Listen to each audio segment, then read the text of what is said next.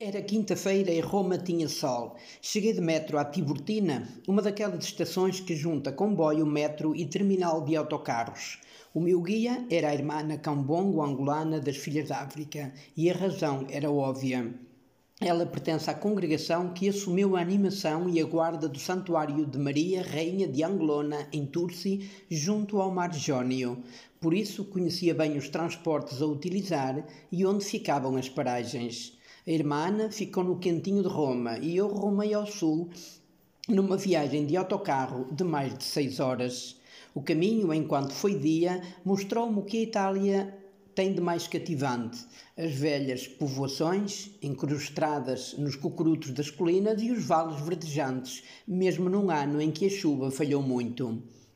De quando em vez lá ouvia uma buzina dela de um motorista a admoestar algum condutor menos rigoroso no cumprimento do código de estrada. Tirando isso, troços de estradas em obras e a chuva que chegou logo na segunda hora de viagem, tudo correu como previsto.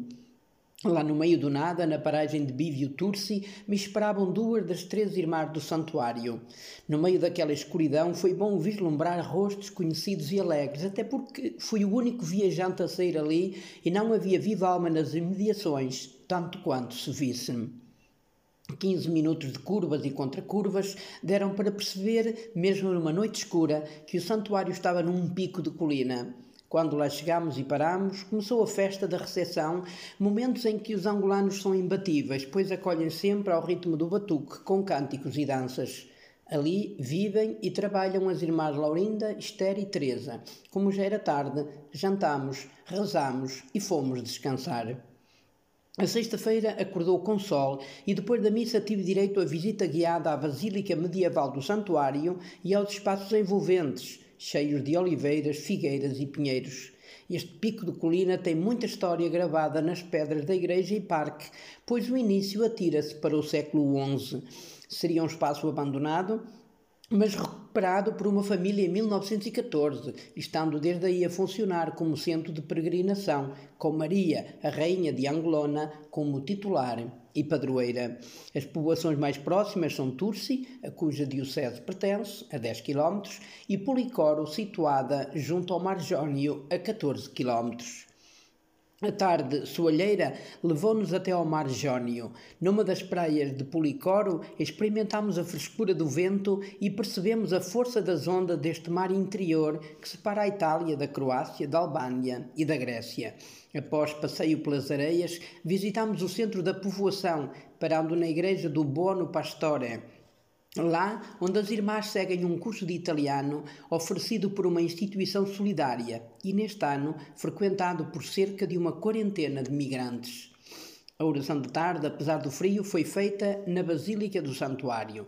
Com o frio que faz, o povo quase não aparece, mas hoje, só para contrariar as estatísticas, foi manhã de casa cheia, pois uma escola da região trouxe todas as crianças ao santuário, enchendo-o de vida e festa.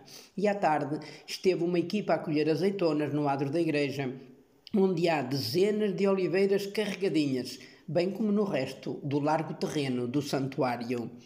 As três irmãs Filhas d'África chegaram aqui há um ano, vindas do Ambo, cuidam do santuário e acolhem os peregrinos. Contaram-me que em maio a imagem da padroeira é levada em procissão do santuário até à Catedral de Tursi e por lá fica um mês, regressando novamente em procissão.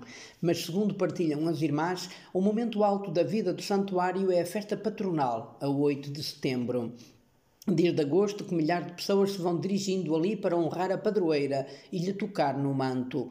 A afluência enorme de peregrinos prolonga-se por todo o mês de setembro. Depois chegam as chuvas e o frio e o povo não aparece mais até vir a primavera, ficando as irmãs muito isoladas, mas felizes pela missão a cumprir e sempre criativas nos muitos afazeres que um santuário obriga. Domingo, Cristo Rei, foi dia mais concorrido porque a Eucaristia, presidida pelo reitor do santuário, o vigário-geral da diocese, incluiu a celebração de um batismo. Regressei nessa tarde a Roma e pelo caminho fui olhando e vendo a quantidade de torres de igrejas que povoam aldeias, vilas e cidades. E são sinais de uma fé que levava as populações a construir pontes entre Deus e os humanos.